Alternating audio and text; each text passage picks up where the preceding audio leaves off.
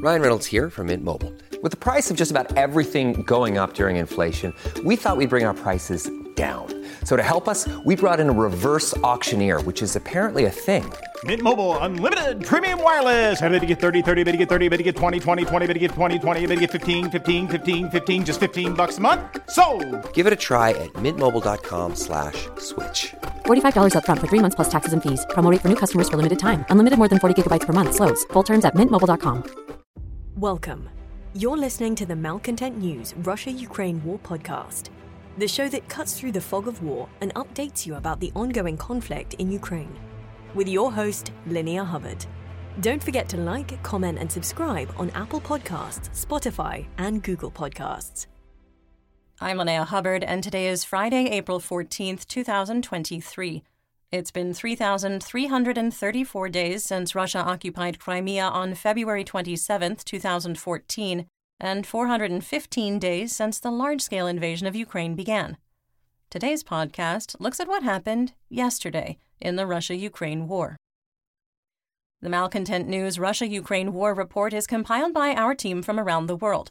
Today's report includes information from direct contacts in Ukraine and their proxies, Russian Ministry of Defense reports, the General Staff of the Armed Forces of Ukraine reports, operational commands north, south, and east of Ukraine, open source intelligence, our in house team of analysts and geolocation experts, and pro Ukrainian and pro Russian mill bloggers and social media accounts with a track record of trying to be accurate.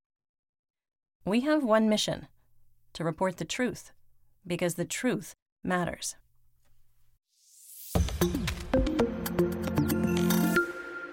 Some housekeeping.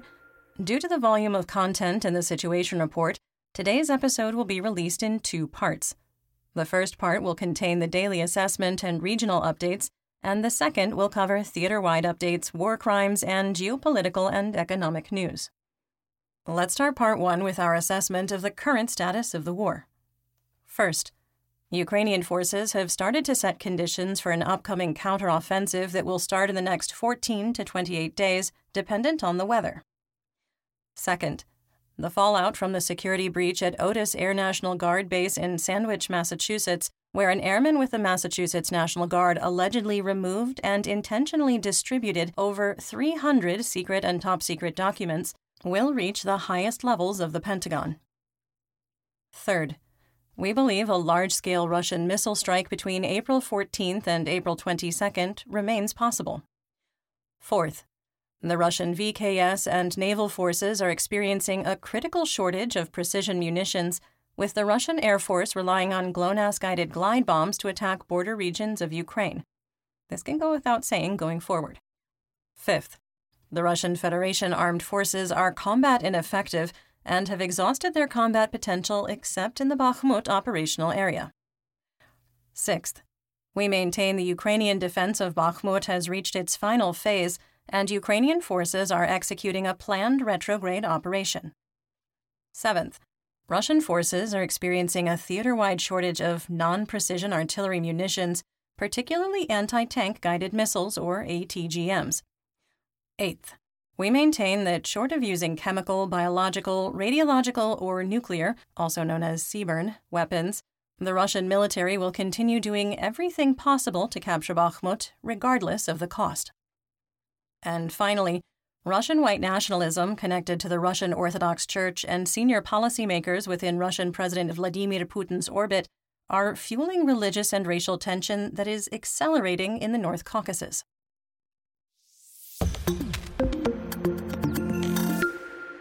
One year ago, yesterday, on April 13, 2022, the Black Sea Fleet flagship, Moskva, a Slava class missile cruiser, was hit by two Ukrainian Neptune missiles, causing multiple explosions and fires burning out of control, forcing the crew to abandon ship. The vessel rolled on its port side and sank several hours later. The number of dead among the crew of almost 500 is officially unknown, but ranges from dozens to over 200. In Mariupol, the siege entered its 43rd day, with Russian forces capturing the Ilyich metal plant. Between 30 and 50 Marines with the Ukrainian 36th Naval Infantry Brigade surrendered.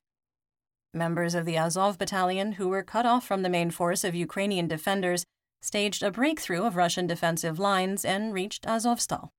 If you're looking for more information about that breakthrough and the defense of Azovstal in general, you should watch Yewleea's Tougher Than Steel Defenders of Ukraine playlist on YouTube. That's Y E W L E E A. And you should definitely watch all of the interviews. In Kharkiv, a 13 kilometer long convoy of Russian military vehicles was stuck between Kupiansk and Izyum. In the Donbass, occupation leaders used forced conscription to create the 103rd, 109th, 113th, 125th, and 127th Motor Regiments, which were all understaffed. Russian units in Valuyki, Russia, who were sent for consolidation and resupply from Belarus, were reactivated into Ukraine with no support. Reportedly, Russia's supreme commander for forces in Ukraine, General Alexander Dvornikov, was given a deadline of May 9th, that's Victory Day, to capture Luhansk and Donetsk. Our team prophetically wrote in the situation report, quote, Ukrainian forces defending the western region of the Donetsk Oblast and the southern part of the Kharkiv Oblast may be overrun in a large scale offensive. Still, Russia is incapable of holding territorial gains with its available resources. We maintain that the pending battle for the control of eastern Ukraine will be a bloody quagmire for the Russian military. End quote.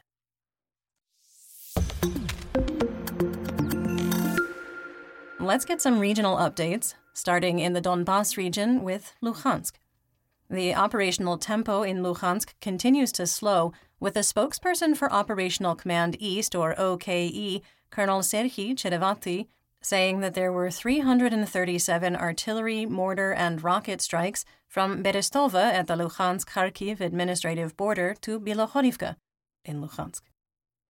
In a sign that Russian combat strength has reached a critical state, Chechen Akhmat forces, which usually serve as blocking troops, and Rosgvardia in the third echelon have been moved to the front lines. In the Svatova operational area, the Svatova Region Psychiatric Hospital in Sosnovyy was hit by three rockets fired by HIMARS, targeting the boiler house. We had previously reported that the facility had been turned into barracks for Russian troops at the start of 2023. Officials with the Luhansk People's Republic, or LNR, did not report any casualties. The LNR Joint Center for Control and Coordination, or JCCC, reported the town of Troitske on the Russian P 66 highway ground line of communication, called a GLOC, that's a supply line, between Valuyki, Russia, and Svatova, was hit by two rockets fired by HIMARS. In the Kremina operational area, mercenary mill blogger Wargonzo reported a Ukrainian offensive in the direction of Krivoshivka, which reached the P7 highway. In our assessment, they are likely referencing the video which showed a failed Russian advance on Novoselivske that resulted in the destruction of Russian tanks west of Krivoshivka on the same road. Wargonzo also claimed that Russian forces attempted to advance in the direction of Makiivka and Nevske without success. Further south, Wargonzo claimed there was continued positional fighting in the forested areas west of Kremina in the directions of Torske and Yampolivka, with no change to the line of conflict.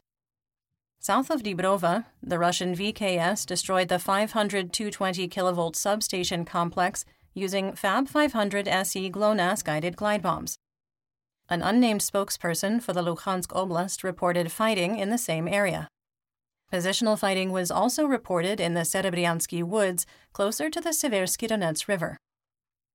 The LNR JCCC reported that Rubizhne was hit by rockets fired by HIMARS twice in 40 minutes. The first strike was by eight rockets, and the follow on attack involved four more. The General Staff of the Armed Forces of Ukraine, or GSAFU, reported continued fighting in the area of Bilohorivka, still the one in Luhansk, with no change in the situation.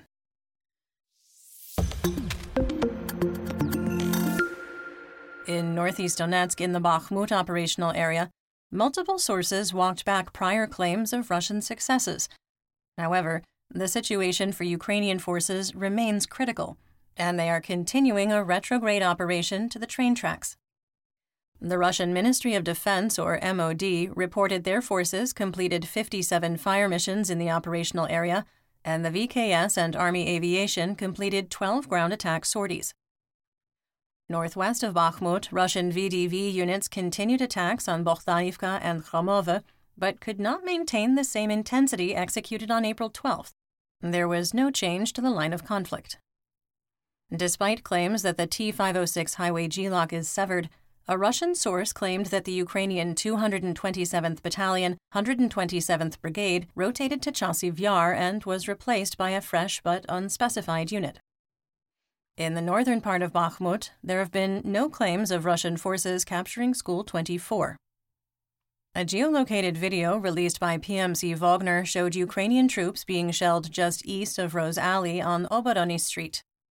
Based on the visual intelligence from a Russian source, we moved the line of conflict two blocks west, expanding the area of Ukrainian control. We do not believe that this represents new territorial gains. Russian mercenary mill blogger Rybar repeated claims that Rose Alley had been fully captured and PMC Wagner had advanced two to three blocks south. At the time of recording, there is no evidence to support this. Rather, War Gonzo and Ukrainian source Deep State reported that fighting continued around Rose Alley. In the center of Bakhmut, Rybar reported that railroad stations 1 and 2, the grain elevator, and the transit hotel are under Ukrainian control. We do not have any insight into the status of the state police station. The Russian MOD reported continued fighting in the quote, central quarters of the city and made no claims of territorial gains. Russian sources claim Ukrainian forces reportedly maintain control of the central bus station on Kosmonavtov Street adjacent to Verkhny Park. Ukrainian forces are west of Kovalska Street with Russian mill bloggers complaining that Ukrainian forces waited for PMC Wagner mercenaries to occupy a high rise building adjacent to Inozemnych University and setting off fixed charges, collapsing the building and killing and wounding the Russian forces occupying it. How very dare they employ strategy? Russian sources were circulating a video of PMC Wagner mercenaries holding a flag, claiming it was proof the Central District was fully captured. The image was geolocated to the building adjacent to the Bakhmut administration building, 500 meters from the Bakhmutovka River, and a kilometer from Railroad Station 1. This area has been under PMC Wagner's control for almost two weeks. After Deep State's gloomy April 11th report, the Ukrainian source wrote, quote, The enemy, he means Russia, continues its assaults, but only has success on Telegram. End quote. A geolocated video showed Russian forces being attacked by artillery at Avangard Stadium, providing confirmation the Ukrainian hardpoint is under PMC Wagner's control. Based on this intelligence, we adjusted the map and moved the line of conflict to Kovalska Street. Russian reports that Ukrainian defenses on Korsunskoho Street have been breached and PMC Wagner mercenaries have reached Tchaikovsky Street are false. Rybar reported that schools 2 and 40 and the MiG 17 area remain under Ukrainian control due to the strong, quote, fortress maintained by the ever impressive 93rd Motor Infantry Brigade. An over two minute long geolocated video showed Ukrainian aligned Chechen fighters with the Sheikh Mansour Battalion walking from the apartment buildings north of School 40 almost to Korsunskoho Street. The area has been heavily shelled since the White Angels evacuated three people and two wounded Ukrainian soldiers on April 9th. There is no sound of small arms fire or artillery, and the squad of Ukrainian troops appears relaxed. A separate video from PMC Wagner shows the area around School 40 being heavily shelled, further reinforcing that Russian troops have not breached Ukrainian defensive lines. At this point, travel on the T 504 highway GLOC is likely extremely dangerous, if not impossible. There were no reports of significant fighting north of Ivanivske for the second day in a row. Assessment here? While PMC Wagner and the Russian MOD appear to have called a truce in their political war, we are seeing little evidence that Russian airborne or VDV units are doing much fighting on the northern or southern flanks after they failed to advance on April 12th. As previously noted, the Kremlin prefers to use proxy forces and indigenous units from the 1st and 2nd Army Corps to mask casualties and avoid financial liability for survivor and veteran benefits. While Yevgeny Prigozhin may believe he's scored a political win, we see no evidence that the Kremlin has stopped its efforts to render the Wagner Group impotent and eliminate a broader threat from so called turbo patriot Prigozhin and his political supporters. We maintain that Moscow, with the backing of Prigozhin, will not stop their attacks on Bakhmut, even if Ukraine were to launch its spring counteroffensive, until the city is captured and brought under military control. In the Kostiantynivka direction, Russian VDV forces attempted to improve their positions west of the Seversky Donets Donbass Canal with an attempted advance on Pretechne. They were about as effective as PMC Wagner has been over the past three months, which is to say, they were unsuccessful.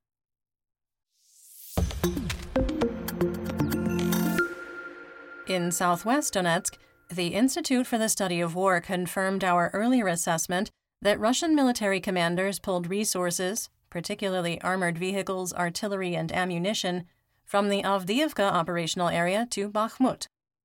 This provides additional validation to our long-standing assessment that Russian Federation armed forces are combat ineffective and have exhausted their combat potential.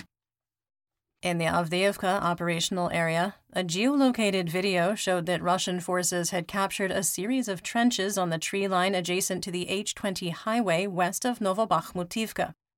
Based on this information, we moved the line of conflict west and expanded the gray area in the direction of Stepova. Russian forces continued attacks in the direction of Avdiivka from Opitne and Kruta Balka without success. There have been no claims of attempted attacks from the Vesele area for several days. Fighting continued between Russian and Ukrainian armored units in the no man's land between Vodyana and Sieverne, with Russian armored vehicles destroyed and ground forces retreating. Positional fighting in the eastern part of Pervomayske continued, and Russian forces continued their attacks on the Ukrainian firebase at Nevelske. In the Marinka operational area, fighting was positional but intense in the ruins of Marinka along what was Druzhby Avenue. Russian forces attempted to advance toward Pobeda in an overnight attack without success. In the Vuhledar operational area, yet another Russian attack east of Novomikhailivka, unsuccessful. Moving on. In the southern part of Pavlivka, Ukrainian drone operators continue to attack Russian positions destroying three armored vehicles and a truck full of ammunition using a drone delivered IED. In Russian occupied Khorlivka, the mayor appealed to the community to assist in locating missing children and teens. He reported that some of the missing had engaged in online chats of a sexual nature with unknown parties and then disappeared.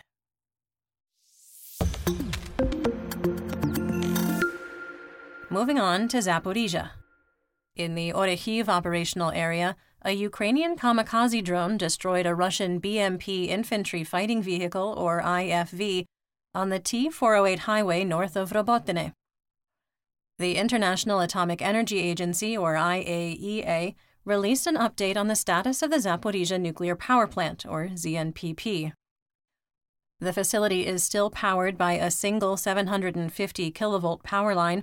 Quote, with Ukraine saying military action is preventing its experts from safely accessing the location situated in territory it controls, end quote, to repair the damaged 330 kilovolt line in the Nikopol Rayon, according to IAEA Director General Rafael Grossi.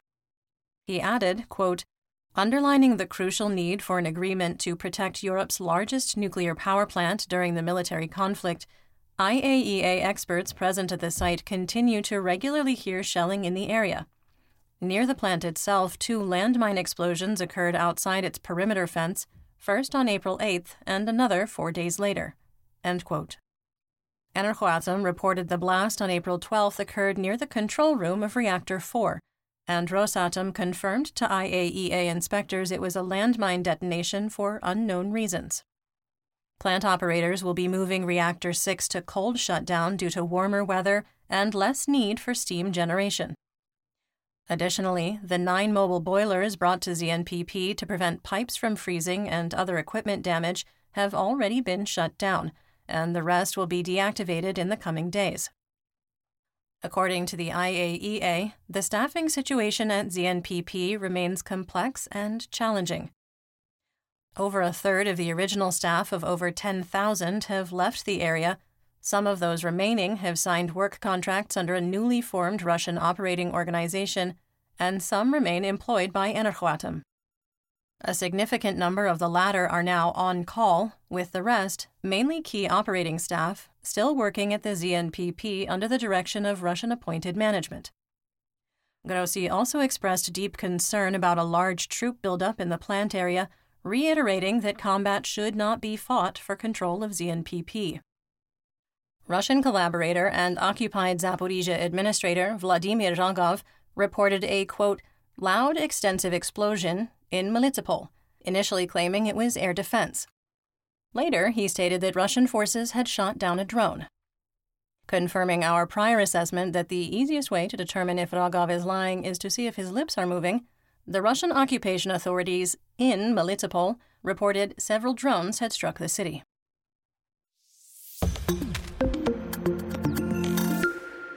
In the Black Sea, Crimea, Mykolaiv, and Odessa region, there was no report from Operational Command South or OKS on the status of the Black Sea Fleet but insurgents in occupied Crimea photographed the submarine Varshavyanka leaving Sevastopol, capable of firing up to four Kalibr cruise missiles.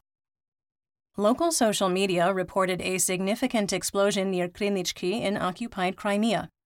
The blast was at an ammunition depot and logistics node on the E97 highway GLOC that connects the Crimea Bridge to Simferopol. In western and central Ukraine, in Kherson, while there has been a significant reduction in the number of fire missions Russian forces are executing on free Ukraine, the targets have been egregious. Mortars landed in the city park, killing a civilian out for a walk who couldn't find shelter. The Russian VKS launched a Fab 500 SE glide bomb at the school, destroying the building next to a church. Classes are not being held in the building due to the constant bombing and shelling, but the deputy director of economics was killed and a security guard was critically injured.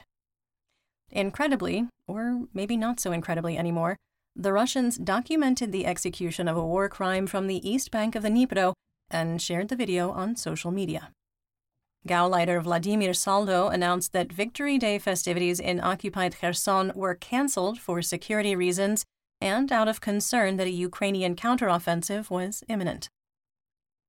In north and northeast Ukraine at Chernobyl, the site staff is required to live on site in two week shifts due to the war and must travel to Slavutych during staff rotations. The city was built after the 1986 nuclear disaster and the abandonment of Pripyat. The bridge across the Uzh River was damaged during fighting in March 2022, and the temporary bridge is underwater due to spring flooding. However, the planned staff rotation on April 8th occurred despite the challenges. Chernobyl staff must pass through Belarus to reach Slavutych, with Belarusian officials cooperating with the United Nations, IAEA, and the Kiev government.